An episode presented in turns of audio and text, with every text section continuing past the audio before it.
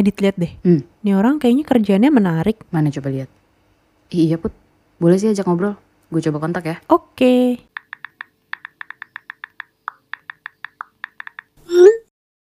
Halo, halo. Kembali lagi sama kita, Putri dan Diti, host kalian di podcast Lagi Ngapain. Tamu kita yang istimewa banget nih hari ini adalah Tante Ica Rahmanti. Tante Ica ini adalah seorang penulis novel. Novelnya adalah novel bestseller yaitu Cinta Puccino dan Beauty Case. Cinta Puccino tuh kalau kalian ingat pernah dijadiin film juga di tahun 2007. Mm. Nah, selain penulis novel, Tante Ica tuh juga seorang blogger, social media admin, dan juga seorang content provider. Kalau untuk sekarang nih aku lihat di Instagramnya Tante Ica, Tante Ica lagi bikin platform namanya Puan Wicara.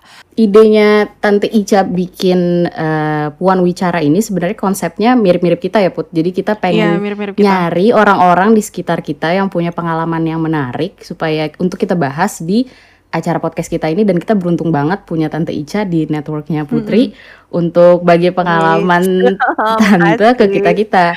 Terus jadi iya pas kemarin Putri, pas kemarin Putri sebut itu Tante aku kayak, "Put, eh, Tante lo emang nulis apa?" Terus Putri bilang, "Nulis ini di Cinta Puccino." Ya, Put, tentu saja sangat tahu dan dekat di hati karya pertama Tante Ica yaitu eh, novel Cinta Thank Puccino-nya.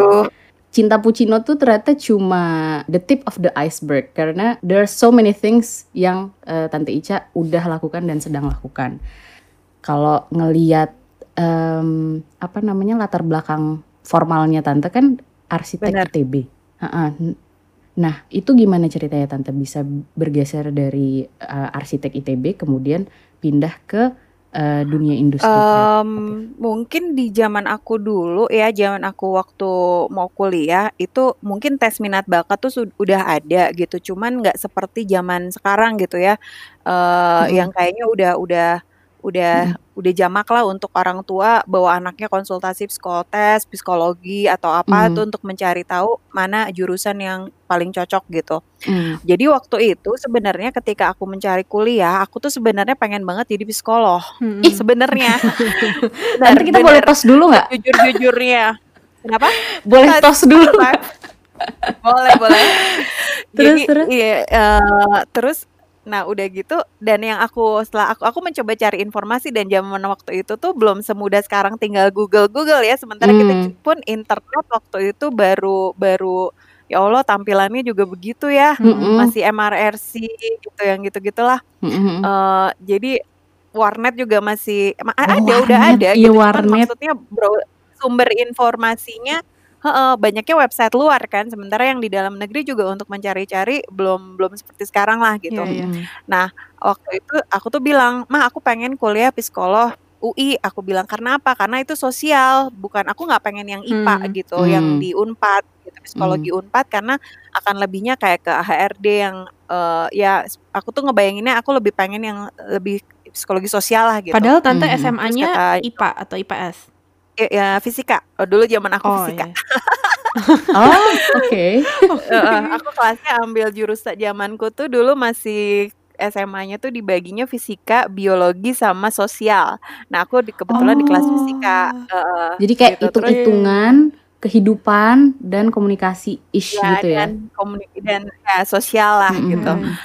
Dan eh, di SMA aku dulu itu SMA yang memang apa ya eh, katakanlah SMA yang eh, terkenal satu Indonesia itu untuk kayak jalur masuknya ke ITB gitu.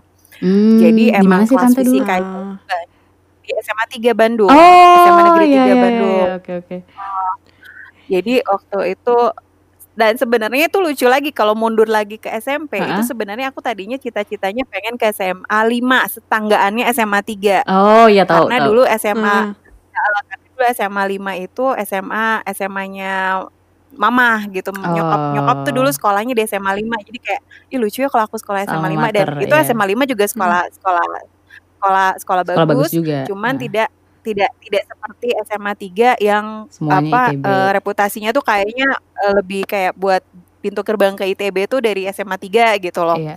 Hmm. Nah, eh, cuman waktu itu pas lagi lulusan SMP, waktu Mm-mm. itu almarhum wali kelas kelas 3 Mm-mm.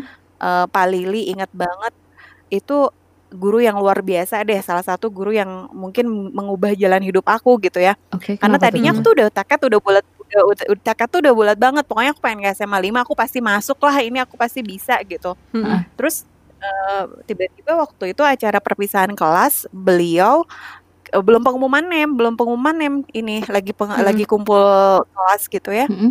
Eee, terus belum pengumuman NEM, waktu itu zaman NEM itu masih dikirim lewat rumah, eee, pakai pos gitu, pos. ke rumah. pos, iya Heeh, benar. pakai pos. Deg-degan banget tuh tiap ada belum pos ada yang datang.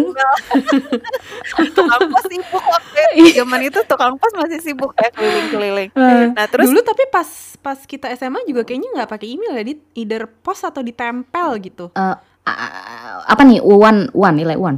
Uan, uan. Ada online-nya, tapi ada koran juga di koran koran apa ya? Aku lupa deh. ada dua versi lah Iya, ya, ada ada dua versi. lah ya. Hmm, ada peningkatan benar. Heeh. Mhm. Nah, terus jadi di per acara perpisahan sekolah i di kelas kelas perpisahan kelas itu Mhm. wali kelas aku tuh ngedeketin. Jadi kan sebenarnya nama aku tuh Nisa ya, Mhm. panggilnya, "Nis, sini deh," katanya. Kenapa? Dia ngeluarin kertas kecil gitu kayak, eee, apa, kayak kertas arisan, Mhm. "Bapak Mhm. udah tahu NEM kamu segini. Kamu paling tinggi nih buat yang putri," katanya. "Harus masuk SMA 3 ya." Katanya gitu, jadi, "Harus Oh. masuk SMA 3 ya." Aku tuh kayak bengong gitu, kayak nggak pernah kepikiran masuk SMA 3 gitu, karena aku Heeh. mikir, Mhm. sorry sorry ya, dulu aku mikirnya, "Ih, sekolah nggak asik, kayaknya nerd semua nih, nggak seru," gitu. Karena karena SMA 5 itu emang lebih terkenal karena kayak seninya, Fun. bikin pentas seni yang gitu-gitu Oh, loh, oke fun oke. gitu kan. Udah gitu apalagi nyokap pernah sekolah di situ gitu, jadi kayak udah cita-cita banget aku mau sekolah di situ deh pokoknya. Makanya Cuman akur ya kayak SMA 5 sama SMA 3, yang satu fun, yang satu nerd. Mungkin Heeh. sering eee, jadi Heeh, jadi kayak matchmaking juga tuh. oke, nggak saingan gitu ya. Iya, bener. Terus jadi kayak yang 3 punya dunianya sendiri, kagak peduli sama yang 5 gitu, Iya, yang 5 bener. juga heboh sendiri dengan keasikannya bergaul dan Iya, bener. segala macem gitu. Nah, Terus? ji kan kalau SMA 5 tuh reputasinya emang kayak lebih sekolah artis gitu ya, karena kayak Mmm, banyak banget oke. emang artis-artis Bandung yang dari Heeh. Bandung itu dulu sekolahnya di SMA 5 gitu. Oh, oke. Misalnya kayak siapa ya, yang dulu tuh kayak, eee, ya kayak Sogi, Sogi Indra Duaja dulu SMA 5, Oke. terus, eee, Sogi Extravaganza ya, terus siapa lagi ya dulu, kayaknya banyak deh angkatan yang lebih senior-senior tuh, Arman Maulana kalau nggak salah Oh, SMA 5 iya? juga. Oke. Mmm. Kalau nggak salah ya. Maka dari itu dia juga dulu lebih gampang tuh eee, bikin pensi, karena alumni-alumninya tinggal diundang lagi aja gitu ya. Heeh, bener bener bener bener. Terus Nah terus terus, mhm. ya udah karena si Pak Lili, almarhum Pak Lili yang emang guru yang gimana ya, dia tuh salah satu guru yang berkesan lah ya, terus dan dia sangat perhatian Mhm. sama murid-muridnya gitu, baik. Sampai waktu itu dia momen ngasih kertas itu dan dia bilang seperti itu tuh aku kayak baru aku jadi Kepikiran. mikir gitu, terus Iya. pulang-pulang tuh cerita heeh, "Mah, ini aku dikasih tahu NEMku gini gini gini, suruh masuk SMA 3, gimana dong? Aku kan nggak mau ke situ." Terus katanya, "Ya terserah deh, pokoknya kalau ya 2 sekolah itu bagus, Oke, terserah," gitu. hmm. Jadi terus ya udah akhirnya, eee, kayak setelah mikir-mikir apa, kayak dapat amanah juga gitu ya, akhirnya udah deh bismillah aku cobain, Mmm. dan alhamdulillah aku happy banget sih di sekolah itu gitu, dan sampai akhirnya ada maksudnya ada sampai ada novel Cinta Puccino pun mungkin kalau aku ke SMA 5 nggak akan ada Cinta Puccino gitu, karena itu Kenapa? kayak, eee, pengalaman dari SMA, Oh, kisah cinta Ah. di SMA gitu. cerita Oh, gitu. gitu. Ini ada ada curhat-curhatnya dikit berarti Heeh, di situ. heeh, gitu. Jadi ya Ah. ya dari situ mungkin mulainya ya. Nah setelah itu pas masuk kul mau masuk kuliah, ya Mhm. itu aku kan pengen bilang, "Ma, aku tuh pengennya psikologi sosial gitu di Mhm. UI." Terus kata Mhm. mama, "Kayak di Bandung nggak ada sekolah bagus ya?" Dia gitu-gituin. Jadi, "Coba cari yang lain," katanya, "mau sekolah yang apa coba? Di Bandung tuh Ah, banyak sekolah nggak bagus mau gimana sih?" jauh-jauh Gitu, dari dia anaknya. kayak Iya. gitu. Terus akhirnya udah aku mikir-pikir, apa ya apa ya, terus akhirnya, Mhm. eee, waktu pilih jurusan Mmm. akhirnya aku eee, aku memilih mencoba nah itu tuh itu lagi zaman aku tuh dulu mungkin informasinya masih seret gitu ya, nggak segampang Sekarang. nyari-nyari gitu gitu loh sekarang gitu. Terus? Jadi kayak aku tuh nggak nggak dapat gambaran kayak, eee, mungkin temu alumninya juga jarang apa gimana gitu ya, Mhm. eee, nggak ada WA grup yang bisa nanya, "Eh ini di TI belajar apa sih? Eh belajar apa?" Itu tuh nggak ada gitu kan, harus Mhm. emang harus ketemu orang dan nanya gitu, dan Iya. mungkin aksesnya waktu itu agak agak ya nggak segampang sekarang lah ya. Mhm mhm. Jadi akhirnya meraba-raba cuman tahu-tahu dikit-dikit, taunya tuh dikit-dikit dikit-dikit gitu loh. Mhm. Terus nyokap bilang, "Teknik lingkungan aja gini gini gini," karena lingkungan tuh lagi eee, ini. Terus Hangat-hangatnya. aku tuh min mikir-mikir, kok nggak menarik ya kayaknya waktu itu. Terus heeh, Terus? aku mikir aku terus kepikiran, aku kayaknya seneng sesuatu yang agak berbau kreatif gitu ya. Jadi aku pikir Mmm. mungkin seni rupa gitu. Mhm mhm. Cuman ternyata aku nggak berbakat di gambar Oh iya, banget gitu. dari dulu ada nggak sih Tante tes gambarnya? Soalnya di angkatan aku ada tes gambar, dari Ada dulu udah ada ada? ada ada Ah, banget oke ada oke. banget. Jadi kata ka entah benar entah tidak, Iya. jadi katanya kalau mau masuk seni rupa itu justru yang dilihat emang tes gambarnya itu yang paling penting. Oh, Kenapa enggak sampai akhirnya orang-orang pada pada les ke Villa Merah Iya gitu bener. kan, waktu itu Ih, ada les Villa Merah gambarnya. sampai angkatan Mhm. aku juga masih ada Tante. Orang-orang masih les Villa Merah. Oh, sekarang nah karena dulu asalnya memang ngambil bangunan di Villa Merah yang punya masih punya ITB juga gitu loh. Dan Mmm. bangunan itu namanya bangunan Belanda, emang kayak rumah Belanda gitu namanya Villa Merah, si nama villa si tempat itu. Cuman Oke. sekarang dijadiin brand-nya aja gitu loh. Jadi tempatnya kalau nggak salah udah pindah ke sekitaran Riau gitu atau daerah mana gitu. Iya. Heeh. Cuman namanya tetap Villa Merah Merah. kalau nggak salah ya. Iya. Terakhir tuh namanya masih dipegang itu walaupun tempatnya udah pindah ke tempat lain Mhm gitu. Nah, eee, nah aku tuh dulu kepedean banget jadi nggak les gambar, terus Mhm. so iye gitu ya, mikir, "Ah, kan masih ada tes bahasa Inggris sama apanya gitu ya, jadi aku pasti Oh. masuk lah," gitu. Heeh. Cuman ternyata ya kan salah, salah banget. Jadi yang pertama itu katanya kalau mau masuk seni rupa, Mhm. justru dilihat dari gambar. Jadi gambar itu katanya dijejerin nanti ya semua yang semua yang tes-tes itu, Mhm. entar dosen-dosen peserta yang milihnya itu, semua gambar yang kepilih itu yang diinjek-injekin gitu, yang udah nggak keinjek tuh ya udah bye aja gitu. Nah dari sekitar misalnya setelah di yang diinjek-injekin itu, yang Heeh. kepilih, berarti kan gambarnya dilihat terlihat dari garisnya ada talent atau apalah ya Heeh. gitu. Jadi baru setelah itu dilihat skor dari, eee, bahasa Indonesia sama bahasa Inggris, kalau nggak salah ya, itu Aha. yang tambahannya gitu loh, baru Oh, baru yang dilihat lain.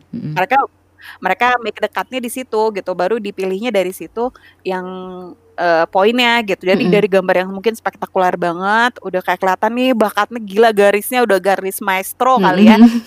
Udah itu kayaknya udah mungkin dapat golden ticket kali atau Mhm. gimana nggak ngerti. Nah aku tuh nggak Nah, masuk di situ. ah. Terus akhirnya aku mikir kalau kayak gitu tuh aku harus milih apa ya, akhirnya aku mikir mungkin jurusan yang di tengah-tengah antara, eee, art sama, Teknik. eee, teknik itu arsitek gitu. Aha. Jadi nggak terlalu, eee, mungkin kalau aku ke seni rupa kan terlalu kayak seniman banget juga aku mungkin nggak terlalu cocok karena ternyata nggak Mhm. berbakat gitu ya. Jadi aku mungkin ada di ada cari yang tengah gitu. Akhirnya aku mikir ya udah deh cobain arsitek Arsitek, gitu. ah. Eee, jadi dari waktu pas zaman zaman tante itu dulu namanya UMPTN ya namanya, Nama kan sekarang namanya jelas namanya Ganti apa, mulu SP tiap tahun. apa, Heeh. Iya, namanya Heeh, ganti mulu tahun ganti ya? Zaman aku namanya USM. USM 1, USM 2. Nah. Besoknya lagi kayaknya masih Nah. USM, habis itu SNMPTN, habis itu nggak ada ujian mandiri. UE heeh, nah sekarang tuh namanya U apalah nggak tahu gitu. Terus ya waktu nah akhirnya pas UMPTN pilihannya pertama itu akhirnya Iya. arsitek. Jadi yang Makassarnya mikir, ya udahlah kalau keterima aku nggak sedih-sedih amat juga okelah gitu. Mhm Jadi mhm. kayak masih ada kayaknya masih ada seru-serunya. Mhm mhm. Dan alhamdulillah, eee, sebenarnya waktu kuliah pun ada ada fun-nya. Dan aku senangnya lagi jurusan arsitektur itu nggak ada kimia, cuman waktu tingkat 1 doang. Aku agak-agak sebel gitu sama kimia. Parah. Par boleh curhat dikit nggak Tante? Jadi Boleh boleh jadi boleh. tuh aku juga tadi kan Tante sempat nanya ya sebelum kita mulai aku eh, kuliahnya di mana? Aku ITB juga. Eh, elektro, heeh. Salam Ganesha dulu apa kita Tante? Nice, demi Tuhan bangsa Dan dan alma mater ya. Iya, Kamu aku hebat sekali masuk elektro. Pasti eh kamu berapa di angkatan kamu waktu itu perempuannya berapa? dikit kayaknya cuma eh, satu angkatan tuh 150-an ya kayaknya. Aku paling cuma Ya, 30-an paling berapa? maksimal, 30-an maksimal. Oh 30 udah banyak dong. Zaman dulu Iya, tuh mungkin paling belasan 20-an gitu. pasti sih. Zaman Which aku, sekarang bagus lah. Iya benar. Nah, Udah udah mulai banyak. udah mulai banyak eh, cewek-cewek yang mau ya. Aku mau curhatnya ini Oke. tadi ngomongin kimia. Oh iya iya. Itu kan Oh, kita heeh. tahun pertama ada tahun ini dulu put apa namanya Nah, TPB, TPB, TPB. tahun Ada TPB. penyetaraan ya penyetaraan apa pembelajaran bersama gitu Ta- tahap tahap eh, tahap pembelajaran bersama. Jadi kayak untuk menyamakan standar dari semua SMA. Jadi kayak sebenarnya itu kayak SMA kelas 4 gitu loh. iya iya Ngulang-ngulang semua pelajaran SMA Iya. biar biar disamain gitu. iya nah Eh, kurang lebih kayak gitu. Iya benar. Nah, elektro itu jadi nah tiap pelajaran kayak ka- matematik tuh judulnya jadi kalkulus, kimia, tetap kimia, fisika, biologi, and so on. Nah, Iya. di tiap pelajaran itu tuh ada levelnya kalkulus A atau kalkulus B, fisika A, fisika B, kimia A, kimia B. Ya stay karena passing grade-nya tinggi jadi selalu dapet yang A. Eh, iya yang A. Wah, itu kimianya nggak ada obat tante. Sumpah kayak Hmm. aduh target aku tuh cuma kayak aduh lulus deh please please lulus terserah bodo amat yang lain bodo amat. Pokoknya kimia nih yang kayak soalnya selalu keluar udah aku apalin sampai ngelotok biar kalau kenapa-napa itu seenggaknya punya kuncian aman itu. Hmm. jadi tante bilang untung nggak ada kimia kalau aku tahu dulu arsi nggak ada kimia aku pilih arsi juga kali. Arsi pilihan kedua aku sih sebenarnya terus dari eh, dari arsitek kemudian eh, pindah kan sebenarnya arsitek juga kreatif ya. Maksudnya ada sisi eh, seninya di sana. Tapi Hmm. lebih maksud aku dari yang eh, kuliahnya arsitek kenapa kok jadinya tiba-tiba terkenalnya dengan karya buku tulisnya yaitu Cinta Puccino yang pertama? Eh, nggak tahu ya jalan hidup kali nggak ngerti deh.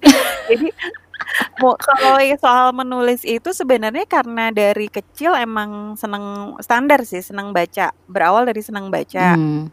Dari zaman kecil apalagi zaman kecil aku itu sangatlah minim hiburan ya dibanding zaman kalian gitu. Maksudnya TEV TV itu cuma ada TVRI baru ada RCTI SMP asli. Dan jadi dan TVRI itu as, eh, so you, just so you know ya. Jadi Iya, aku agak tercekat. heeh, itu tuh baru siaran jam 4 sore. Jadi siang tuh nggak ada TV Serius?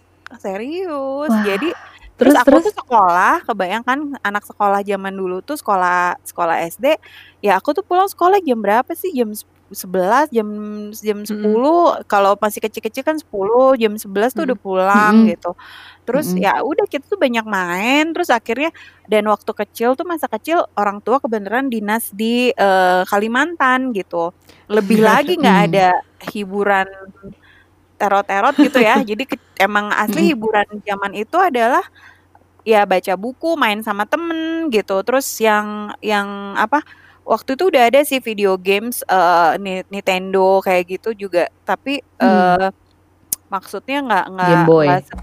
Game ada gitu cuman Heeh. kayak ya terbatas itu doang Atari terus Nintendo kita ada juga tapi kayaknya emang akhirnya banyak waktu baca gitu loh baca buku dan eh, dan hobi jadi seneng gitu jadi Hmm.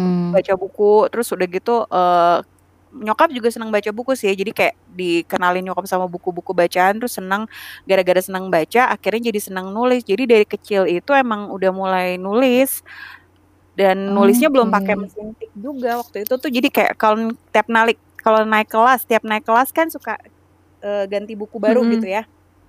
Terus buku catatan buku catatan tahun kemarin kan nggak semuanya Mm. habis kan belakangnya masih Aha. kadang masih banyak yang belum ketulis gitu ya Bolong. Ah. nah biasanya aku pakai buat nulis-nulis itu di situ gitu jadi nulis aja bikin cerita Hmm. apa apa apa gitu terus awal tuh dari situ gitu dan itu tuh terus aku aku lakukan sampai sampai ya kayaknya nggak pernah berhenti sih sampai sampai sekarang gitu ya dan bikin nul- senang-senang nulis gitu dan nah kemudian eh waktu waktu SMA pernah ngirim juga cerita gitu kan kayak ke waktu itu pernah masuk di kawanku gitu terus tahu-tahu dapat Baru dapat nyebut.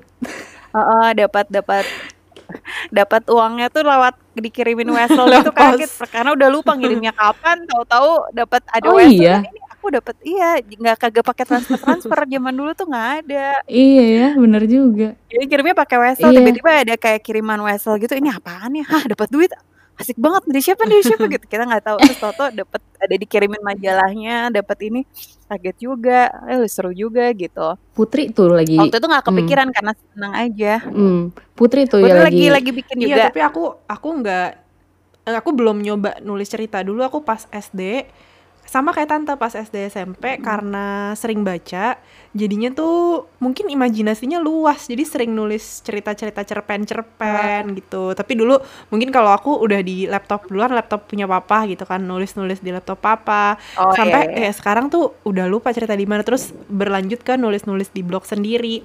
Tapi menurutku aku tidak menyalahkan internet aku menyalahkan diriku sendiri yang kemudian mengenal internet lalu jadi jarang baca gitu. Jadinya eh, kayaknya tuh setel, setelah aku jarang baca akhirnya kemampuan untuk menulis jadi bukan berkurang mungkin jadi nggak terbiasa untuk memunya- memiliki imajinasi yang luas gitu loh tante. Jadi kayak gara-gara semua tuh udah disuplai sama internet dari YouTube atau dari mana. Jadi eh, udah nggak nggak nggak apa ya nggak berimajinasinya untuk merangkai kata-kata tuh jadi lebih sulit. Tapi, Tapi, sekarang nah. sedang memulai lagi. Ya. tapi belum. Untuk nulis cerita belum. Aku sekarang banyakan nulis kayak nulis-nulis eh, puisi atau lirik gitu. Kalau cerita tuh aku masih belum berani karena aku cuman takut aja. Aku tiba-tiba di tengah jalan hilang ide terus berhenti nulis gitu nggak mau nulis lagi gitu jadi sekarang mulainya dari yang ya mungkin cuman lima baris enam baris eh, tapi dibiasain aja gitu Oke Bagus, sih menurut bagus. aku mulai menulis-nulis dikit gitu. Iya. Dulu tipe buku bacaan Tante Ica bukunya udah mulai ada seperti yang Tante Ica mulai tulis nggak yang genrenya ciklit gitu. Em, gen genre ciklit itu aku mulai baca justru setelah mm, set se, sel- sepas mau nulis Cinta Puccino sih. Jadi kayak waktu itu kan emang baru-baru keluar ya. Boomingnya tuh pas Bridget Jones Hmm. Diary, terus eh Shopaholic series hmm. keluar. Nah, aku mulai baca itu. Terus aku tuh mikir gitu, kalau di kita tuh sebenarnya mungkin udah ada yang genrenya Mm-mm. pop culture. Cuman kadang-kadang tuh di sini tuh kayak gengsi gitu loh. Kalau misalnya nulis yang sesuatu yang ringan-ringan tuh kayak kurang intelek apa Hmm. gimana gitu loh. Jadi kayak nggak mau, gitu. pengennya tuh nyastra Hmm. gitu. Jadi nggak mau melabeli itu dengan ciklit, yang mana menurut aku ini justru saat itu aku berpikir ini ada satu satu kesempatan ya genre genre yang yang Mm-mm. menarik, men, eh, menghibur, bisa Mm-mm. jadi kayak teman. Dan kalau kamu bisa menulisnya dengan bagus, ini juga bisa Iya. berbobot gitu. Dalam artian ya mungkin emang tetap ringan, tapi bu- yang nggak harus kita kayak bacanya tuh satu-satu dan coba coba cerna dulu Iya iya nggak benar. kayak gitu gitu cuman dalam artian ini tetap punya sesuatu yang Hmm. berarti gitu loh punya punya makna dan punya isi dan dan itu nggak harus selalu berat gitu loh tapi tetap bisa mengisi apa ya food for your Hmm. soul gitu lah katakanlah ya jadi kayak sesuatu yang lebih kayak Hmm. temen lah temen-temen kan males ya lu ngobrol sama temen yang kayaknya serba filosofis berat terus kayak kita juga nggak Mhm, ngerti mhm. apaan gitu kan sementara kita butuh teman itu untuk yang bisa memahami kita eh, bisa bisa kayak kita benar-benar ngerasa dimengerti dan kita ngerasa iya ya lu tuh gua banget maksudnya kalian berteman berdua bisa selama ini dari SMA juga pasti ada chemistry itu kan karena kalian kayak saling memahami oh Putri itu gini Giti itu gini gitu loh walaupun beda tapi kalian tetap pasti ada satu hal yang Mempersatukan. Hmm. mempersatukan kalian gitu entah itu kesamaan hobi kesamaan pemikiran Hmm. tertentu gitu loh jadi aku pikir eh, kenapa nggak ada Iya. yang mulai nih gitu dan kebetulan waktu itu aku emang bukan kebetulan ya karena aku tuh udah punya ada cerita ini yang pengen aku Hmm. ceritain gitu loh dan waktu itu aku Mm-mm. emang akhirnya aku pengen bikinnya genrenya ini aku pengen jadi ciklit pertama Indonesia gitu karena aku pikir ini pasar yang sebenarnya menarik untuk di di Mhm. ditekuni gitu loh satu genre yang nggak usah malu untuk Mm-mm. diambil gitu kan orang suka bilang kalau pop culture tuh receh banget atau apa ya tergantung eksekusi sih kalau menurutku gitu sereceh apa kadang-kadang di hal-hal yang receh tuh Iya sebenarnya benar dalam loh gitu Kalau kan mamaku kadang-kadang suka bilang kadang di gitu dalam setiap jokes tuh ada keseriusan gitu. Ada pesan yang ingin disampaikan. benar benar benar benar benar Ya kan? di dalam Heeh. bahkan dalam setiap jokes itu mungkin ada kesedihan se- tersendiri Iya, sebenarnya iya kayak ada ada ada ada yang sedihnya gitu. Jadi kan ketika kita ketawa-ketawa tuh sebenarnya ada ada des, ada apa ya? Ada sad truths gitu ya. Iya Kesedihan benar. yang terhubung gitu. Benar benar. Terus tapi I have to say thank you sih Tante Ica karena Tante Ica mulai bikin ciklit di zaman kita. Udah jadi banyak novel yang genrenya ciklit yang mudah kita Iya. baca. Eh apa namanya? macem-macem sih dari I don't know Dea Dealova, uh, Pesan dari Bintang, uh, Iya. kayak penulis Ita Karina Iya. gitu-gitu. Kemarin lagi kalau lihat-lihat rak buku ya lagi di kan sambil diberesin juga gitu. Banyak banget novel-novel yang tahun-tahun segitu tuh, tahun-tahun eh, 2007, 2008 gitu novel-novel yang ringan-ringan banget yang bener-bener emang suka baca dan sadar banget bahwa selama SA, selama kuliah tuh nggak pernah beli buku. Jadi buku-buku itu eh, buku yang terakhir dibeli adalah buku keluaran 2010 Terus sebelum aku lulus kuliah yaitu 2014. Abis itu baru mulai beli-beli buku lagi. Hmm. Kayak kelihatan banget bedanya kan kelihatan nih dari eh, sampulnya mungkin udah agak-agak eh, kusam gitu kan. Jadi kayak kelihatan banget wah dibanding sama yang buku 2014 itu kelihatan banget. Jadi kayak selama empat tahun kuliah tuh nggak pernah beli buku dan nggak pernah baca buku parah banget gak sih? Soalnya dimaklum, dimaklum lah, soalnya hukum kan hafalannya juga lumayan ya. Enggak, Tante. juga tebal-tebal bata gitu kan. Jadi kayak mungkin agak-agak pusing juga kalau ditambahin buku-buku gitu. Udah mulak dulu. Enggak juga sih, mungkin Oh. kayak nggak tahu ya. Ya menurutku kalau aku tuh adalah satu orang yang kena dampak internet menurutku eh, ada neg ada sisi negatifnya juga yaitu di mana aku jadi jarang baca buku gitu. Jadi eh, minat bacanya tuh jadi berkurang. Meskipun sekarang lagi dimulai lagi, harus dimulai lagi. Iya, Tante Ica tuh tadi berusaha menyelamatkan ini put eh, nama lo, pengen dibagusin, iyain aja harusnya karena baca buku. Nggak, nanti soalnya nanti soalnya kayak diprotes misalnya ada anak hukum yang denger Alah, lo di kampus aja bukunya juga kagak Kan setebel-tebel mereka nggak gitu, tahu, gitu. nggak tahu dan Ayo, nanti benar, tinggalin di benar, kolom komen aja. Tapi eh, terakhir tante ngomongin eh, nulis sebelum kita berangkat jalan ke kesibukan tante yang sekarang, eh, karena ada perbedaan eh, profesi yang digeluti dari yang dipelajari. Dulu ada yang kayak nanyain gak sih tante kayak sayang tahu arsitekturnya kok Hmm. ditinggalin gitu. Em, sebenarnya dibilang sayang juga enggak ya. Apa pun yang kita pelajari eh, ada ada ininya lah. Mungkin memang aku tidak berprofesi jadi arsitek. Cuman Mm-mm. adalah dikit-dikit ilmunya yang ah, yang masih nempel gitu ya. Dan pada saat kuliah arsitektur pun memang aku lebih menyukai kayak eh, mata kuliah yang berhubungan seperti misalnya vernakuler. Vernakuler ini lebih kayak arsitektur eh, apa tradisional gitu loh. Jadi jadi yang Hmm. yang memang berhubungan lebih dengan aspek sosial dan humanisnya dari arsitektur ini gitu. Termasuk Oke. juga ada kayak tata kota, Hmm. jadi lebih yang ada tentang sejarah arsitektur. Jadi emang lebih suka yang yang ada sejarahnya, yang ada yang ada ceritanya gitu loh. Ya ada ceritanya, Jadi iya benar. eh, dibanding Mm-mm. dengan merancangnya itu sendiri gitu loh. Interior Hmm. masih aku termasuk suka. Jadi kalau tanya saya nggak sih ilmunya nggak pernah sayang karena sebenarnya banyak yang akhirnya aku bawa juga terutama misalnya dalam menulis itu bagian misalnya mendesain. Menulis buku itu Hmm. saat bentuk kayak be- sebenarnya bentuk lain dari mendesain kan kayak eh, Hmm. Lo mendesain strukturnya, struktur cerita. Cuman bentuknya beda aja. Kalau nanti arsitektur jadinya bangunan, you tell the story with bricks, with columns, terus ada tembok di sini, ada pintu di sini. Itu tuh itu cara bercerita Hmm. arsitek ya dengan dia mendesain sebuah bangunan seperti ini gitu. Sementara Hmm. aku mendesainnya dalam bentuk cerita gitu. Tapi cerita pun sebenarnya kalau benar-benar mau bener gitu ya kan sebenarnya ada ada strukturnya juga gitu sama kayak mendesain cuman modelnya beda aja gitu outputnya akhirnya jadinya beda gitu itu aja sih Ada yang Hmm. ini gak sih tante? Tapi kayak ada yang eh, nyinyir atau Oh. misalnya eh, kok eh, nggak jadi arsitek malah jadi penulis. Jadi ada nggak pa- pandangan-pandangan orang yang kayak eh, emang ngapain jadi penulis gitu? Hmm, kalaupun ada, aku alhamdulillah nggak pernah denger langsung ke aku gitu ya. Jadi aku tuh Hmm. Dan kalaupun ada, aku tipenya orang yang nggak ambil pusing sama pemikiran orang. orang lain. Hmm. Apalagi kalau orangnya aku nggak nggak nggak tahu atau aku nggak nggak respect gitu loh. Jadi kayak lebih sebodoh Mm-mm. teuing gitu. Terserah aja gitu.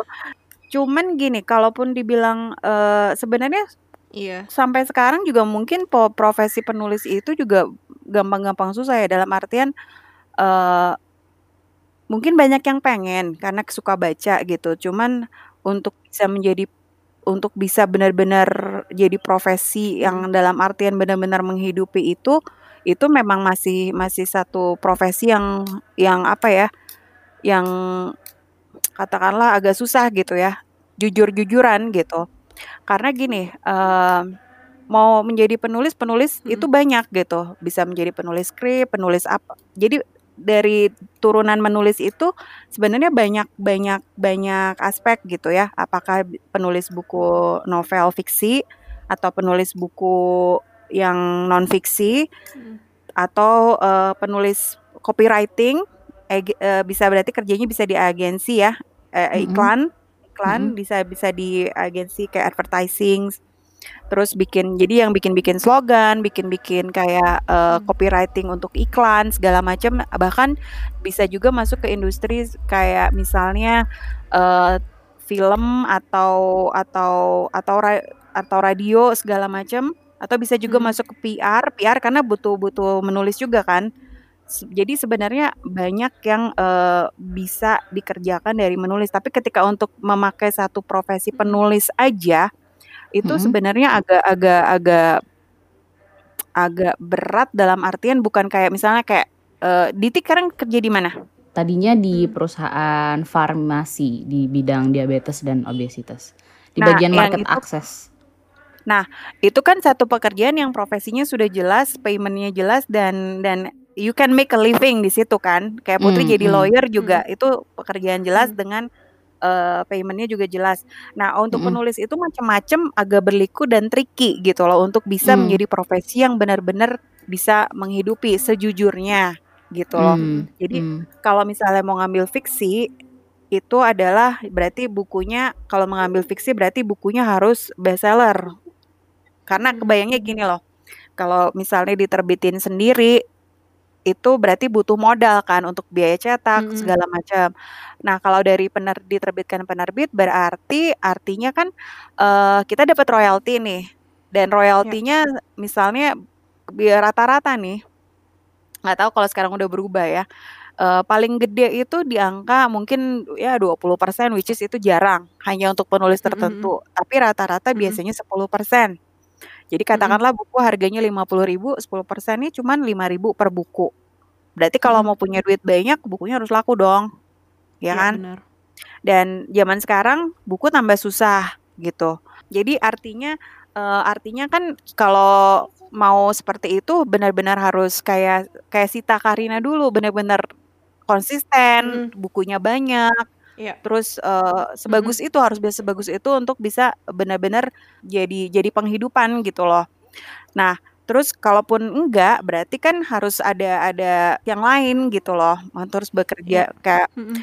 kalau yang aku lakukan sekarang, aku dulu sempat jadi kayak emang bikin konten untuk itu tuh dulu zaman-zaman dulu waktu aku masih tinggal di Singapura sih. Jadi kayak sempat bekerja Mhm. sama dengan Singapore Tourism Board, eee, untuk me kayak me menulis blog tentang kehidupan di. Singapura gitu. Di Singapura, Heeh. mhm. Jadi, eee, itu pernah, terus juga sering jadi kontributor, eee, untuk, mmm, media-media di Indonesia khususnya musik, karena waktu itu background aku kan penyiar, jadi emang lebih banyak menulis tentang Mhm. kayak konser-konser musik gitu.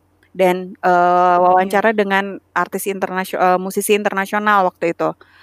Jadi, eee, itu Mmm. tuh sebenarnya Siapa tuh Tante dulu? Dulu banyak banget, alhamdulillah waktu di Singapura itu justru rezeki yang paling aku, eee, syukuri sampai sekarang adalah, eee, bukan materinya, justru kesempatan untuk ketemu orang-orang ini, Sama orang musisi-musisi banyak. iya, Iya. musisi-musisi yang Heeh. maksudnya ini kesempatan kayak 1 banding berapa gitu ya, nggak semua orang bisa Iya iya sampai iya ada di iya. titik itu, bisa sampai foto dan Iya. salaman.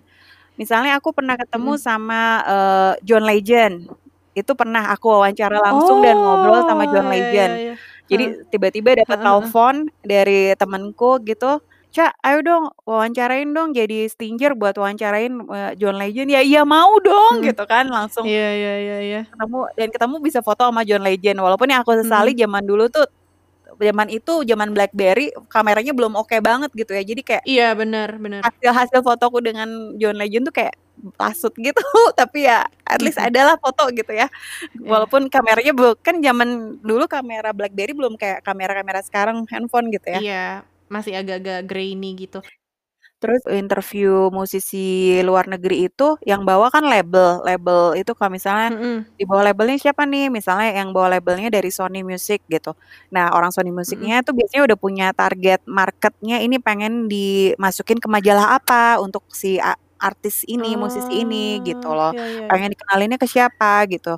Dan rata-rata mereka lebih Mhm. pengen ke kenalinnya ke anak muda dan biar distribusinya lebih luas, mereka waktu itu masukin ke, eee, Aneka gitu. Aneka, Nah yes. Iya heeh, iya cuman iya. ya emang media sekarang berat ya, media print gitu. Iya. Jadi udah Iya. banyak yang nggak nggak bertahan, banyak yang tidak bertahan, sekalipun yang levelnya udah seperti Aneka yang distribusi paling bagus gitu loh. Jadi sekarang tuh Mhm. banyak yang emang kayak cuman terbit-terbit terbit-terbit aja cuman kayak udah ya udah nggak kayak dulu zaman Tante gitu. Waktu zaman Mhm. Tante itu majalah megang banget, emang bener-bener jadi kiblat kayak Iya. buat tahu fashion, tahu musik, tahu Iya. info gitu ya, tahu gosip-gosip Iya. Artis. Kalau sekarang kan udah banyak Mhm. macam-macam, udah ada website, udah ada Instagram, ada Instagram artis jadi Mhm. kagak perlu lagi kayak penengah gitu ya. Iya. Lihat aja Instagram artisnya, lihat ini, terus lihat story-nya dia langsung bikin Mhm. gosip aja gitu sendiri. Jadi Iya. Mungkin kalau di luar negeri artis-artisnya masih hidupnya tuh masih agak-agak diskret gitu kalau mis nggak semua hal di-post di Iya iya. media sosial. Kalau di Indonesia kan Di-post ya, heeh. bener-bener kayaknya ada yang disembunyi kalau di luar negeri mungkin yang disembunyikan, eee, 70% yang di kasih lihat 30%. Kalau di Indonesia mungkin yang disembunyikan, eee, 30% yang dikasih lihat Kebalikannya ya. 70% iya, Iya. kebalikannya. Ini suara aku udah kedengeran lagi belum? Udah udah. Udah udah Alhamdulillah. Aku jelas. tadi kayak pengen aku mute buat karena mau azan, terus aku ngechat. Nah, pas aku chat itulah tiba-tiba suara kalian malah yang hilang bukan suara aku. Langsung panik. Gimana nih padahal lagi ngomongin seru-serunya itu ngomongin apa namanya? eh strugglingnya jadi penulis, trikinya jadi Iya. penulis untuk dijadiin profesi utama Iya. dan aku punya question di situ. Betul. Tapi udah bahas apa aja tadi Put yang aku Eee, ketinggalan? tadi Recap aja dikit. Tadi sih Tadi Tante Ica cerita tentang pas di Singapura tuh banyak jadi kontributor media cetak Indonesia ya Tante. Buat Oh. eh, apa eh, misalnya ada penyanyi-penyanyi internasional yang datang. Terus jadi Tante Ica tuh di eh, minta untuk wawancara dan buat buat artikelnya gitu. Hmm. Sama kayak ini berarti papa mertuaku juga eh, sekarang posisi di Belanda. Eh, juga jadi ini kontributor tadinya untuk detik tapi sekarang untuk kumparan. Yeay, keren banget. Keren banget. Iya, iya. Beliau eh, sebenarnya main jobnya nurse, eh, Hmm. perawat, tapi side jobnya itu jadi suka ngasih artikel untuk eh, detik atau media Indonesia lah. Media di Oh. Indonesia maksudnya, bukan media Indonesia lain lagi nanti. Iya, kalau bisa tinggal keluar lagi emang bagus banget sih punya maksudnya kalau kal bisa merantau mumpung masih muda-muda terus bisa merantau mulailah mencari link-link eee, entah media online atau media apa pun di Indonesia untuk jadi kontributor karena itu kan ibaratnya kalian menjadi duta yang ada di sana Duta, gitu bener. ya. Dan gak Bener. semua orang bisa bisa bisa mendapatkan kesempatan itu gitu. Jadi ya itu tadi seperti yang aku bilang cerita sama Putri tadi Dit, bahwa sebenarnya rezeki Hmm. waktu merantau di Singapura itu adalah justru bukan mungkin lebih bukan materi ya, tapi kesempatan langka untuk ketemu-ketemu musisi internasional yang eee, yang mungkin sedikit banget orang punya kesempatan untuk itu gitu loh, untuk benar-benar bisa ngobrol Hmm. sampai wawancara gitu. Dan waktu Hmm, itu di hmm, hmm. Singapura itu banyak ba alhamdulillah kayak banyak banget gitu dan dan apa, sering gitu. Jadi kayak Artis Indo waktu itu yang ke Singapura atau bukan, justru mancanegara? kayak mancanegara. Jadi kayak banyaknya sih Oh, Amerika oke. ya, eee eee, musisi Hmm. Amerika. Eee, Hmm. ya itu tadi kayak aku bilang ketemu John Legend, terus wawancara ngobrol sama Oh, dia. nice. Terus The Script, kalian tahu nggak sih band The Script? The Script Eee Tahu. heeh, itu Tahu. kita jadi ngefans karena kita udah kami aku tuh ketemu 2 kali, wawancara mereka 2 kali. Terus, Mhm. eee, iya nonton showcase-nya segala macam, terus ngobrol gitu kan. Mhm. Terus siapa lagi ya, termasuk dulu tuh yang sering promo itu adalah, eee, pemenang-pemenang American Idol. Misalnya kayak zamannya Adam Lambert, zamannya Chris Chris siapa Iya, sih iya. yang cakep-cakep dulu itu terus sama yang Be- David Archuleta, inget gak sih yang Ah, muda iya, yang iya. Iya. cute-cute Betul, betul. muda gitu kan. Iya, iya, yang Heeh. cute. Eh, Heeh. waktu habis lepas Idol itu kan mereka promo ke Asia gitu, Asianya ke Hmm. Singapura dan kita Hmm. dapat kesempatan itu. Mm-mm. Selain itu terus nonton nonton juga apa sih sering juga dapat hibahan gratisan karena ngeliput gitu kan. Tiket. Heeh, jadi kayak Iya, iya, iya. nonton nonton tiket nonton nonton konser tapi gratis tuh kayak Mm-mm. kayak Menyenangkan. ket- eh, menyenangkan Seneng banget. Eh, iya kayak Iya, nonton iya, iya. iya macam-macam kayak misalnya Jadi dapetnya double kan. dapet Dia hon- ada dapat eh dapat honor, dapat iya dapat konser juga, cerita dapat tiket konser. Eh, kayak Iya. nonton Tapi dulu tuh apa emang banyak kan tante kayak konser yang artis yang nggak datang ke Indonesia, tapi dia datangnya ke Singapura gitu. Jadi bener banyak orang Indonesia yang malah ke Singapura. Mm-mm. Contohnya adalah aku, Tante Ica pasti inget banget nih ceritanya. Aku dulu nonton konser eh, K-pop oh di iya Singapura. Eh, minta tolong Tante Ica untuk eh, apa namanya tiketnya dan segala macamnya. Ingat gak sih siapa sih Tante? siapa sih Aku yang aku lupa Suju ya lo. aku dulu Super Suju Junior bukan iya, dulu Suju Super Junior oh iya. aku juga waktu zaman itu belum Mm-mm. belum terimbas oleh Keke Oh sekarang berarti udah nih tante. sekarang baru kayak dramanya Oh ya udah. kalau kayak musiknya kalau kayak musiknya cuman yang sebatas soundtrack soundtrack yang aku suka tapi belum masuk ke. K-popnya aku belum belum ngerti jadi Hmm. belum belum paham gitu deh Nonton ini nggak berarti? Nonton eh, Hospital Playlist nggak? itu aku belum terakhir Itu ini sekarang harus aku lagi Iya ya Sekarang katanya banyak yang rekomen Iya. Ah, Strangers Strangers 2 yang jaksa Oh ya itu itu juga bagus banget. itu Heeh. juga bagus. Itu bagus Kata banget. orang bagus tapi tapi aku sebenarnya belum. it- Yang pertama Tante udah nonton tapi. Udah, justru yang pertama aku bilang Iya, iya. eh, yang season Mm-mm. satunya Strangers itu bagusnya itu bagus banget. Nah, sementara Hmm. yang season. 2 ini, season 2 ini awal-awal awal berapa episode awalnya itu kayak berantakan banget gitu ceritanya kayak kita nggak tahu dikasih banyak banget. Jadi gini loh, kalau yang ke satu tuh dari awal udah gripping karena kasusnya udah jelas gitu kan. Mm-mm. Nah, kalau Hmm. yang kedua ini Iya. kayak dikasih banyak kasus-kasus yang kita tuh jadi kira-kira yang mana nih yang bakal jadi jadi alur utamanya gitu loh. Sibuk gitu Oh. loh, kayak ada cerita si jaksa berantem sama polisi lah, terus ada kasus Heeh. orang tenggelam di mana, ada kasus ini Heeh. kita tuh jadi kayak terus Mm. ada ada jaksa dulu yang mati, terus ada kasus perusahaan lain, perusahaan Hanjonya itu kan.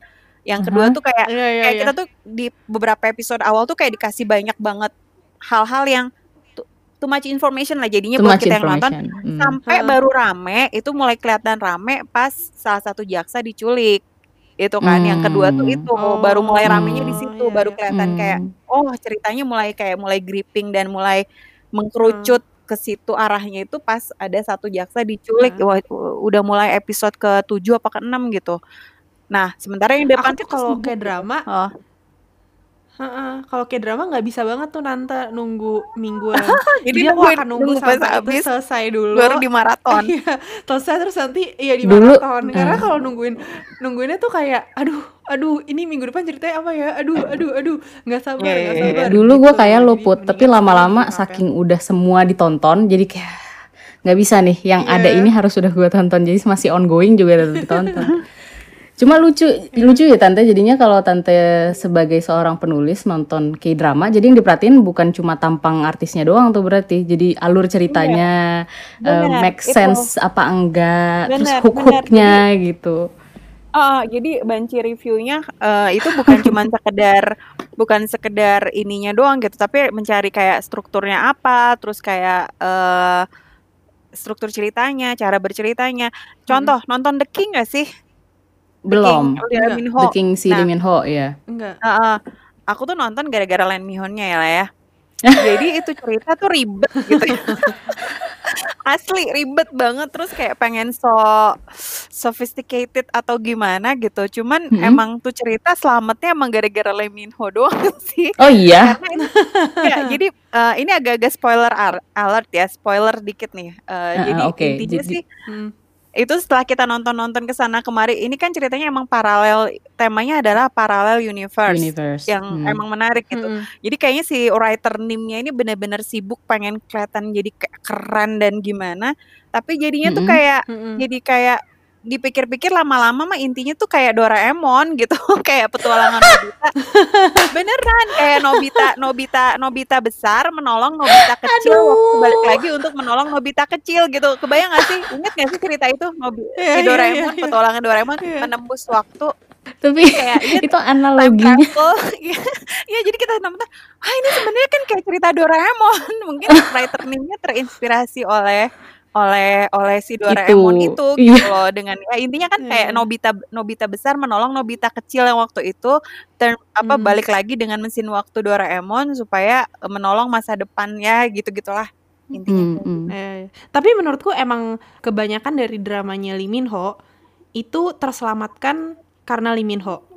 Jadi kayak nggak semua ceritanya tuh bagus, Hmm. Tapi karena ada Lee Min Ho di situ jadi kayak ah ya udahlah nonton aja gitu. Ganteng banget nih orang gitu. Jadi nontonnya tuh tetap seneng meskipun Iya, ceritanya iya. kadang-kadang Kayak kayak berantakan ya. ah gitu. Tapi mahal sih Iya. ini ma- ini mahal gitu si si produksinya sih mahal gitu kelihatan gitu kelihatan bikin. niatnya iya, iya. Heeh. Kelihatan dari niatnya gitu sinematografinya dan sebagainya Heeh, dan gitu. lain-lainnya Jadi ya, belum belum nyewa kuda Maximusnya gitu kan mahal banget tuh kuda kelihatan kuda kuda mahal banget gitu. Anyway, Iya itu bisa tuh tante jadi kesibukan tambahan mereview K-drama K-drama yang lagi hits. Karena di masa pandemi kan ibaratnya tagline yang lagi muncul adalah eh, never say never to Korea drama. Oh ini eh, Iya. semua akan drakor pada waktunya. ada gitu. waktunya gitu ya. Iya. Jadi nanti tante bisa review dari sisi penulisnya kayak ini skripnya kurang nih gitu. Tapi jago lah, maksudnya kenapa aku jadi dulu tuh aku sebenarnya anti banget nonton drama Korea karena apa? Karena Hmm? eh, Hmm. bukan nggak nggak mau nyoba, asli beneran nggak mau nyoba, bukan karena meremehkan, justru karena aku tuh takut takut halu gitu Katanya. loh. aku tuh takut, aku nggak takut, Aduh. aku takut kecanduan. Satu takut kecanduan, terus yang kedua takut halu gitu. Hmm, Terus kecanduannya akhirnya sekarang udah dua-duanya nih kayaknya. Jadi jadi dan itu tadi maksudnya salut-salutnya itu di level industri mereka itu udah udah udah apa ya udah udah bagus gitu mentalitinya sih yang aku lihat maksudnya gini kalau di kita kan kayaknya kalau lihat sinetron dari zaman dulu sampai sekarang perubahannya dikit ya malah mungkin nggak ada jadi tetap tetap gitu-gitu aja Hmm. mungkin karena Hmm. mentalitinya adalah begini aja laku ngapain bikin lebih bagus jadi mental mentalitinya Ngapain pedagang kali ya kalau kayak gitu kan Hmm. jadi kayak Mm-mm. begini aja modal minimal kayak begini Hmm. aja udah laku udah menguntungkan profitable ngapain bikin lebih bagus Mm-mm. sementara kalau di sana kan mindsetnya adalah membuat karya membuat karya masterpiece ya kan dan dengan mindset yang berbeda Iya, hasilnya iya, beda iya. kan jadinya benar-benar kayak Iya. mereka makanya begitu ngelihat adegan apa ya waktu itu oh aku waktu itu sempat nonton juga Va- Vagabond itu kan tentang mereka itu kan gila Oh baru ya, aku baru baru nonton Hmm. sebentar aja langsung komen ke teman gila mahal banget ini ya drama produksinya Iya, ya Allah gila mahal setuju, banget gini ya setuju. ini gimana ini, gila duitnya kenceng banget ya gitu terus jadi bukan bukan cuma syuting di luar Iya, negeri parah. tuh buat gaya-gayaan enggak tapi emang emang ada ada di, di- apa mereka bisa Hmm. me- menjahit dengan bagus di cerita itu jadi setting bukan cuman karena pengen syuting di luar negeri bagus gitu loh tapi karena emang ada ceritanya terus dan Mm-mm. gue pengen liat, "Gih, gila mahal banget sih nih bikin bikin adegan kayak begini doang niat gitu loh karena mereka pengen bikin masterpiece kan Iya bukan benar. cuman sekedar zoom in zoom out yang Heeh. gitu gitu marah-marah terus nggak nggak kayak gitu gitu loh jadi mereka pengen bikin bikin karya gitu dan Iya. dari mindset itu akhirnya industrinya maju gitu loh Benar. jadi nah itu lagi balikin soal ke ke drama lagi jadi karena industrinya Hmm. seperti itu akhirnya penulis-penulisnya juga bagus gitu loh karena mereka akhirnya bisa Iya. benar-benar well research kan kayak di hospital playlist Iya. udah udah kayak Hollywood kan kayak mereka tahu dokter Mm-mm. tuh mesti ngapain Mm-mm. dengan terminologi kedokterannya apa di sana Jadi- itu jadi artinya udah bisa bisa jadi satu profesi yang bisa bisa untuk untuk hidup ya. Di sini mungkin penulis-penulis yang menulis drama mungkin bisa sih karena itu kan kejar tayang juga ya. Jadi mungkin Mm-mm. bisa udah sudah bisa juga sih cuman aku kurang tahu untuk bisa berkomentar eh, seperti apa.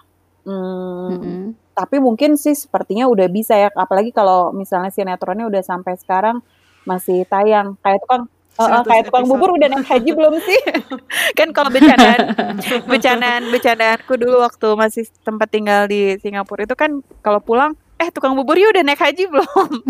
Karena kayak udah berapa, Berapa kali episode? mudik itu uh, berapa kali mudik masih masih, Masih belum belum. juga gitu kan. Mm, Terus Gitu. eh apa namanya? Kalau lagi ngomongin karena kita lagi ngomongin film gini, tante jadi kangen masa-masa tante waktu dulu eh produce untuk Cinta Puccino nggak sih? Em, kangen ada, cuman sekarang emang lagi apa ya? eh aku sih sekarang udah mungkin di fase udah bisa ngelihat bahwa sekarang fokus aku masih ke anak-anak dulu gitu ya. Hmm. Jadi sekarang apa yang aku bisa kerjakan dari rumah sambil karena masih ada anak kecil juga, Mm-mm. eh plus domisili pun di Bandung dan waktu itu kan sempat juga karena tinggal di Singapura, jadi kayak emang agak sedikit lost contact Oke. dengan orang-orang di dunia itu Production, gitu ya. ya. Jadi kayak heeh. dan terus untuk eh, buku pun sebenarnya menulis masih sering, masih ada gitu ya. Mm-mm. Cuman kayak eh aku tuh kebetulan dapat editor yang tipenya adalah dia tuh melihat buku ini bukan sebagai sebuah eh, apa ya untuk melihatnya bukan dari sisi industri yang kejar tayang gitu. Jadi Mm. dia ngelihatnya sebagai karena ini fiksi Mm-mm. kan. Jadi dia ngelihatnya Mm-mm. sebagai sebuah eh, craft eh, karya. Jadinya kayak dan dia merasa tiap karya itu ada ada masanya sendiri. Jadi Mm. sebenarnya waktu sebelum lahiran anak kedua ini aku tuh ada Mm-mm. kayak kumpulan cerpen yang mau diterbitkan. Mm-mm. Sudah udah sampai di tahap Mm-mm. editor segala macam. Nah, Mm-mm. terus udah gitu ada input ada input Mm-mm. dibalikin ke aku yang harusnya aku kerjain dan kalau udah selesai beresin itu bisa terbit gitu. Heeh. Cuman? Hmm. waktu itu somehow entah kenapa, mungkin ada mental block atau apa yang aku belum bisa lanjutin lagi si cerita itu untuk Mm-mm. direvisi. Mm-mm. Jadi sampai anaknya sekarang mau lima tahun belum terbit-terbit.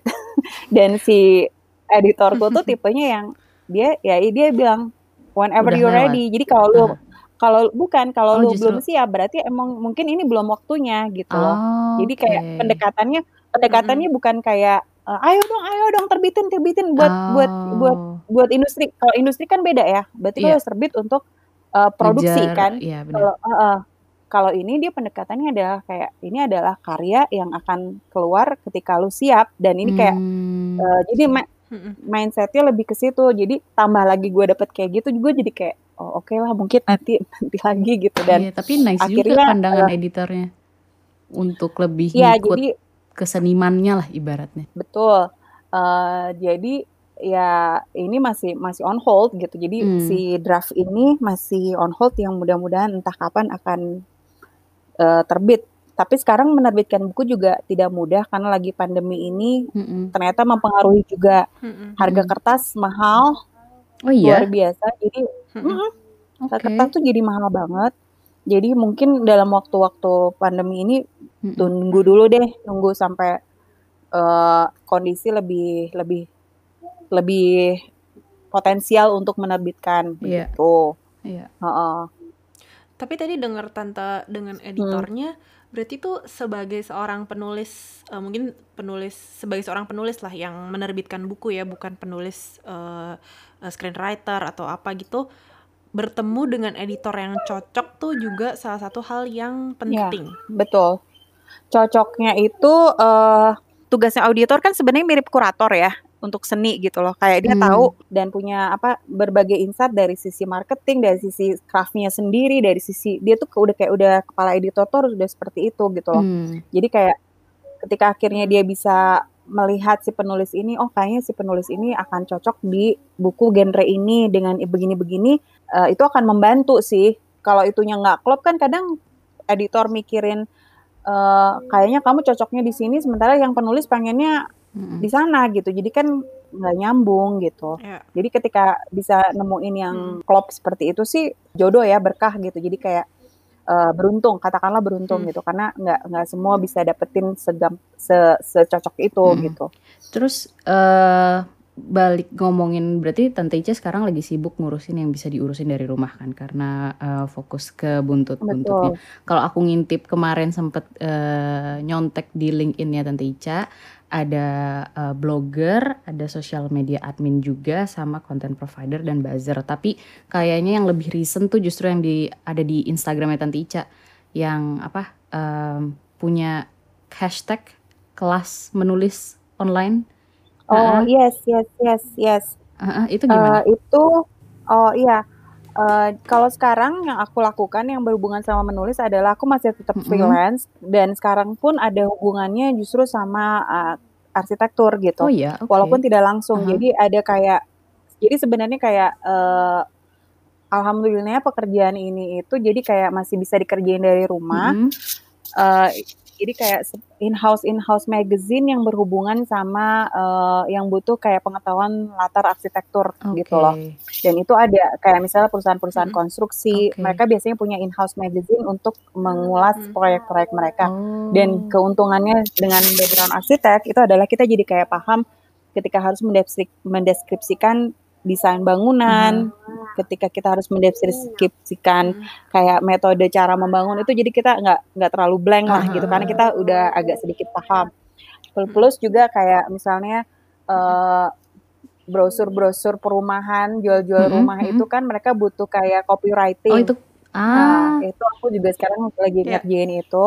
Okay. Jadi kayak uh, itu juga kan dengan pengetahuan arsitekturnya kebantu ya karena kayak ini stylenya apa, yeah. terus kayak hmm. apa yang bisa ditulis dengan gambar ini yeah. gitu. Cuma dikasih gambarnya denah doang uh -uh. sama gambar tampaknya. Nih lo mau nulis nulis apa harus ngejual gitu kan. Jadi kalau yeah, kalau nggak ada background arsitektur mungkin agak blank kan. Cuman yeah. ketika udah uh, tahu ada sedikit gambarin, oh berarti kita bisa nulis tentang misalnya conscious living, mm -hmm. rumah compact yang untuk modern living di mana kita menekankannya ke konsumen itu adalah conscious living sekarang yang sekarang ini hmm. banget gitu bahwa itu tuh nggak perlu ruangan tuh gede-gede banget itu kan konsep zaman dulu yeah. ya rumah karena Indonesia punya yeah, tanah yeah, gede yeah, yeah. jadi Setuju. rumah tuh harus lega kamar tuh harus gede. paling nggak empat kali lima yeah. gitu uh, rum kamar tuh empat kali lima terus yeah. udah gitu ruang keluarga tuh gede kebuka yeah. gitu dan sementara sekarang kan ketika tanah harga tanah makin mahal orang juga nggak mau terlalu jauh-jauh dari pusat kota mm -hmm. akhirnya harus mulai balik ke situ kan ke conscious living mm -hmm. itu bahwa space itu harus di dimanfaatkan uh, diutilisasi maksimal ya, mungkin hmm. sebaik hmm. mungkin gitu nggak nggak bisa dibuang-buang mentang-mentang gede gitu kan kalau rumah-rumah dulu perhatiin nggak iya. sofanya karena, segede karena tanah apa masih kosong hmm.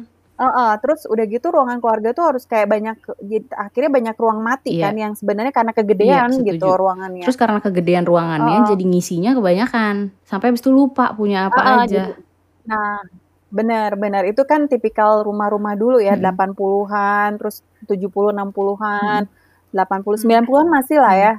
Tapi mungkin 2000 ke sini orang udah mulai harga juga tambah mahal, orang mulai mulai berpikir ulang hmm. gitu kan, karena ah, ya nggak murah juga hmm. gitu, kecuali emang dapat hibahan tanah warisan gitu mm -hmm. ya tujuh hektar gitu baru bisa oke okay, kamarnya boleh satu hektar sendiri mm -hmm. gitu kayak kita udah harus invest tanah di Kalimantan gitu. deh tante sebelum pindah ibu kota betul betul betul harus udah harus iya tapi kalau kelas online itu gitu. dikit oh, oh oh tadi ya iya, kelas dikit, online dikit. yes yes hmm.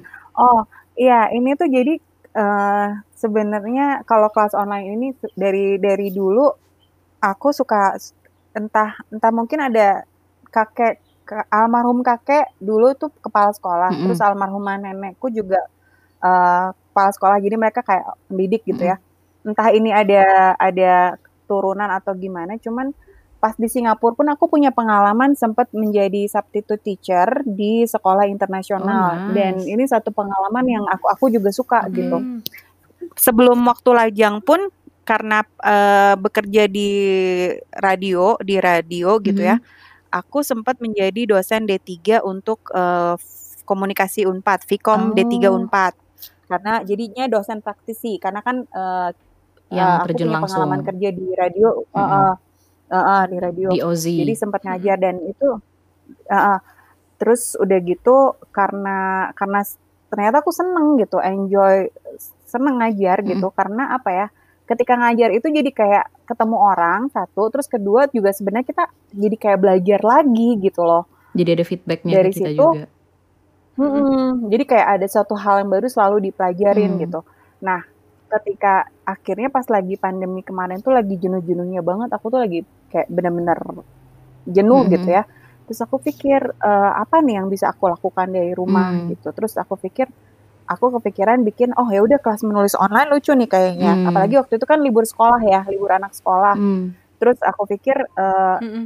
lucu juga nih kalau coba dibikin dan aku pengennya emang, eee, pengen pengennya murah Mhm. karena apa, karena orang lagi susah, Mhm. satu. Tapi harus tetap bayar kenapa, karena kalau digratisin kadang orang ada take for granted. komitmen. Jadi orang tuh kalau nggak ada komitmen, Mhm. jadi aku Iya, pengen bener. ini harus terjangkau, terus, eee, tapi nggak boleh gratis karena biar orang pun, eee, apa, ada ada komit ya benar ada Mhm. komitmen. Karena kalau gratis kan, eee, ya udah tinggalin aja orang Mhm. gratis ini kan nggak ada ruginya Iya, gitu. setuju sih. Nah, aku bikin kelas Mhm. itu, kelasnya itu ada kelas dari SD, aku sengaja ngambilnya kelas SD-nya itu umur 4 sampai eh, kelas 4 sampai kelas 6. Jadi nggak ngambil Oh. kelas yang awal. Oke. Karena aku pikir emang untuk menulis itu Mhm. juga paling nggak perlu sedikit pengetahuan Dasar. teknik tek teknis Iya. ya. Kayak teknis kayak nulis yang benar, nulis kalimat yang Iya. benar tuh seperti apa gitu. Mhm. Jadi aku pikir kelas 4, 5, 6 tuh udah cukup Mhm. punya bekal di situ. SPOK udah tahu lah Terus ya. udah gitu iya bener. Terus udah gitu kalimat aktif, kalimat Pasif. pasif udah sedikit ada lah tahu ya gitu. Terus udah gitu huruf besar kecil juga sedikit banyak udah belajar Mhm. gitu kan. Mhm. Terus kalimat langsung tidak langsung udah Mhm. tahu gitu. Nah, udah gitu ada juga kelas SMP sama SMA, udah gitu kelas umum dan ada kelas ibu. Mmm. Kenapa kelas ibu? Karena aku pengen sebenarnya aku ngerasa banyak perempuan-perempuan yang sebenarnya pengen menambah keahlian. Cuman kalau udah status ibu-ibu tuh kadang tarik-tarikan sama kepentingan anak. Mmm. Kayak daripada gue mendingan kayaknya anak gue deh yang les gitu. Mhm. Jadi aku sengaja bikin kelas ibu dengan harga yang lebih murah dibanding yang Mhm. lain. Ya supaya harapannya dengan ibu- ibu-ibu ini ada ada yang pengen emang pengen bisa belajar, bisa gitu. Mmm. Jadi ada ada ada ada ayo dong sini Ada kita keinginan, ayo iya kita kita benar-benar. sharing bagus bareng sih itu gitu. Heeh. Terus si Gitu. kelas online ini per minggu, jadi per sesi, per periode gitu atau kayak Kemarin per batch, per per batch? batch. Kemarin kan eh, pas liburan sekolah kemarin itu aku bikin batch batch 1. Mhm. Alhamdulillah penuh juga Mhm. dan aku memang sengaja nggak pengen ngambilnya banyak gitu karena Jadi benar-benar aku fokus pengen ya. Heeh, jadi kelasnya aku pengen bikin kecil, maksimal itu kemarin 8 sampai 10 orang. Mhm. Terus alhamdulillah semuanya tuh penuh, malah ada yang nggak dapet gitu karena aku udah nggak sanggup karena kalau misalnya nambah lagi kan berarti kerja misalnya ada tulisannya mereka itu aku pengen aku pengen kasih feedback yang Oh, benar-benar bisa maksimal kasih dari Tante Ica. Iya. perbaikan gitu. Heeh. Itu itu Yang yang untuk yang TK ya, eh, untuk untuk anak anak SD. SD. Itu yang nggak kebagian udah udah ngantri tuh buat Desember untuk liburan berikutnya. Atau kapan paling deketnya lagi? Mudah-mudahan. Mmm, udah ada yang minta, cuman aku tuh masih bingungnya kalau waktu ya. Dan sebenarnya gini, aku pun ada rencana lagi pengen belajar online Mhm. lagi, eee, ambil kursus online dari luar. Mhm. Jadi kayak untuk supaya nanti ketika aku balik lagi bikin batch berikutnya itu aku ada tambahan ilmu juga Ah, gitu ya loh. nice. Jadi ada Biar yang berkembang nggak cuma kayak eh, seperti Heeh, layaknya produksi gitu. drama Korea ya yang ada perkembangannya. Iya, maunya gitu. Heeh. Jadi mudah-mudahan bisa ada yang Ngomongin eh balik Heeh, balik lagi ke drama Korea dan Tante Ica mau belajar, berarti sebagai penulis, penulis apa pun lah itu, bela terus menerus belajar dan waktu ri untuk riset itu sangat penting, Hmm. bener nggak sih? penting banget. Eee, mau nulis Mhm. apa pun ya, fiksi maupun non fiksi, riset itu penting gitu. Mhm. Dan, eee, Mhm. sekarang itu riset itu sus gampang-gampang susah, gampangnya adalah sumbernya gampang tinggal klik klik klik, Mhm. susahnya itu adalah menghindari godaan klik klik klik nyasar. nyasar ke mana gitu. Terus jadinya heeh, jadinya akhirnya kadang-kadang yang terjadi adalah too much information dan kita nggak tahu nih kadang-kadang buat ngefilter ke ketika kita sudah terlalu banyak informasi, memfilter dan mengkurasinya itu nggak gampang juga loh, itu butuh kadang-kadang udah lelah di situ Mmm, gitu loh. mhm mhm. Makanya kadang-kadang sebenarnya kayak, eee, kalau udah kalau udah bisa di level punya tim riset gitu ya, kayak misalnya buat nulis kan biasanya kayak kayaknya kalau udah kayak level Hollywood Senior itu kan gitu. kalau nggak salah mereka udah udah tim ya. Heeh, iya, Nulisnya iya. tim, terus udah ada udah ada risetnya sendiri Mhm. gitu, tim riset Mhm. sendiri. Jadi mereka yang udah nyediain, Mhm. "Eh, gue butuh dong," kayak gue tinggal ngomong doang, "Gue mau nulis tentang ini nih, dokter bedah tolong risetin dia lifestyle-nya gimana, gajinya kira-kira berapa untuk ngegambarin lifestyle-nya, terus dia, eee, kosakata yang dia pakai itu apa aja Mhm. dalam percakapan dia." Karena kan pasti beda ya, ada Iya. ada kosakata yang kita mungkin nggak pakai Bener.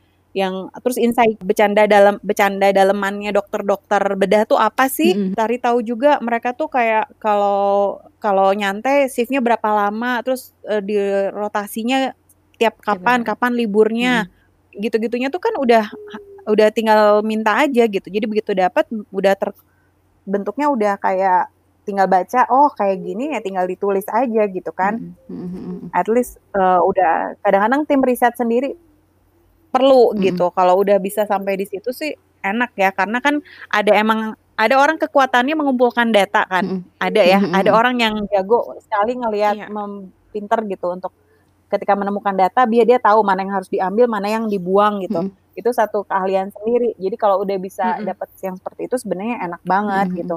Kalau belum ya mau nggak mau sendiri dan tapi ya itu tadi kadang-kadang kliknya jangan nyasar terus nanti lupa. Kita tadi mau mau search apa ya kok nyampainya ke belanja ini gitu. Terus kok ada sale ini gitu. Apalagi eh, online ya. Terus jadi kalau buat eh, teman-teman yang mau denger ini misalnya punya ponakan, sepupu atau teman-teman yang masih kecil pengen ikut kelas online menulis, pantengin terus hashtagnya atau gimana tante? biasanya sih aku nanti akan coba share di aku tuh kemarin biasanya sharenya juga di WA group WA group gitu ya Mm-mm.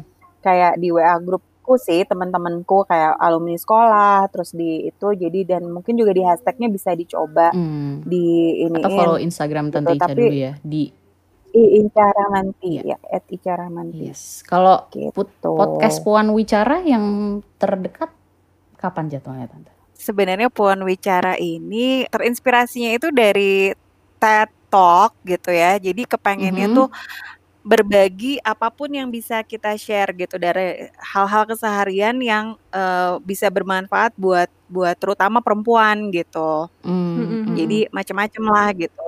Cuman ya itu eh, baru berapa kali jalan ya? Udah tiga empat kali tiga kali jalan kayaknya dan eh, mudah-mudahan minggu ini bisa jalan lagi karena ternyata setelah masa sekolah anak-anak mulai online itu cukup agak ribet Memakan gitu ya ibunya juga. Iya. ikutan sekolah Iya, Baru iya, mulai iya. kayaknya aku tadi sempat ngintip juga mulainya bulan Juni ya pos pertama di Puan Iya, Wicara tuh. betul betul betul betul, Terus betul. eh, apa namanya eh, platformnya pakainya Zoom jadi lebih ke live session ya? Betul, eee, lebih ke jadi sebenarnya ini kayak meri me apa ya, tadinya ide ini tuh udah lama, ide yang Puan Wicara ini. Kepengennya itu kayak emang sesi, eee, free, eee, sharing gitu ya, orang-orang yang aku pikir di sekitar aku bisa share pengalaman apa pun yang bisa berguna untuk di-share. Misalnya bikin urban urban urban jungle gitu, Hmm. berkebun. Jadi Hmm. itu tuh kayak gampang-gampang susah kan. Jadi kalau kita Hmm. tahu dari orang yang sudah menjalani dan emang udah tahu sedikit trik-trik dan tipsnya untuk berkebun di rumah gitu kan, itu akan lebih bermanfaat daripada kita blank. Memang Iya semua bisa benar. di Google gitu ya, cuman kadang-kadang untuk menyaringnya sendiri dan menemukan sumber yang paling pas butuh butuh filter sendiri gitu ya. Iya, Kita iya. butuh Benar. effort Butuh juga gitu. kurasinya Sementara lagi ibaratnya ya. Heeh, betul kayak butuh kita kurasi mana yang cocok, mana yang enggak gitu. Nah, sementara kalau kalau ngobrol gini kan kita udah sedikit banyak kita udah punya gambaran nih si narasumbernya kita tahu kapabilitasnya dia seperti apa gitu. Jadi kita bisa Benar. bisa bisa udah oh udah tau lah dari dia udah kelihatan rumahnya ijo-ijonya banyak, udah dia ini jadi Hmm. kayaknya dia udah paling sedikit udah punya pengalaman satu dua yang bisa dibagi sama yang baru mulai berkebun di rumah gitu ya.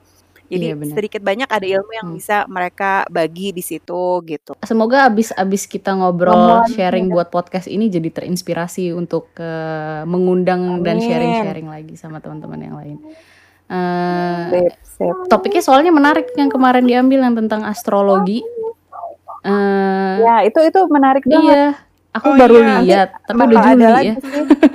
Eh, iya yang astrologi. Jadi yang pertama itu tentang eh, tentang yang pertama itu tentang makanan kan. Hmm. Yang kedua itu tentang tentang anger management di rumah karena kan bayangnya di di rumah lu lagi lu Iya, lagi iya, iya, gitu. Terus udah gitu Ngambilnya tema topik Eh, topik-topik yang relevan ya pas lagi pandemi ini, makanan dan anger management. mencoba memilih Iya. Eh, terus yang ketiga itu astrologi karena ya itu tadi sebenarnya astrologi ini dia sering salah kaprah kan. Mm-mm. Kalau dulu tuh dilihatnya astrologi sebagai bukan sebagai ilmu gitu, tapi sebagai kayak dia ramalan bintang, ramal. Hmm. Kalau ngeramal kan ada yang salah Hmm. gitu kan. Iya.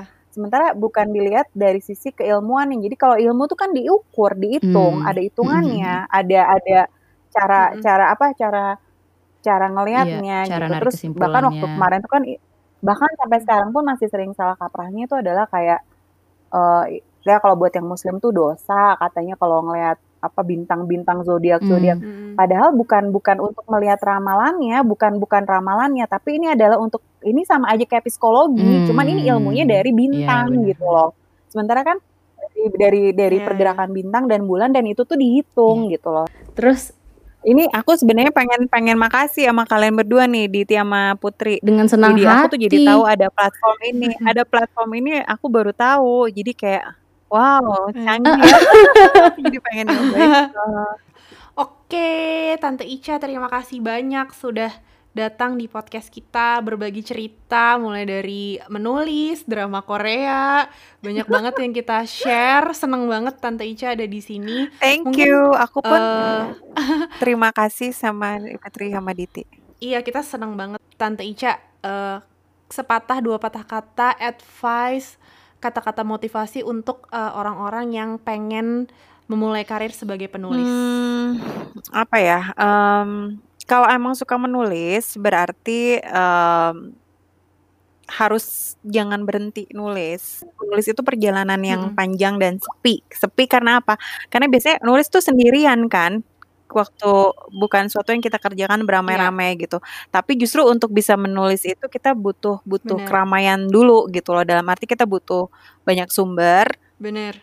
terus kita saring, kita filter, dan Mhm. kita menuangkan dari kacamata Mhm. kita gitu. Jadi itu ada satu penulis yang aku suka, Chuck Palahniuk itu dia bilang kayak penulis itu emang perjalanan yang sepi, sendirian gitu dan butuh endurance gitu. Apa pun yang kita Iya. harus tulis tuh kita butuh daya tahan yang Iya. tinggi karena apalagi zaman sekarang godaannya banyak gitu dari mulai screen terus yang Iya. untuk fokus tuh kayak susah banget gitu loh. Jadi, Sus terus aja dilakukan karena dengan semakin sering dilakukan, ka akan akan akan lebih mudah dan makin makin jam terbang itu mempengaruhi gitu. Jadi artinya semakin sering dilakuin akan semakin mudah.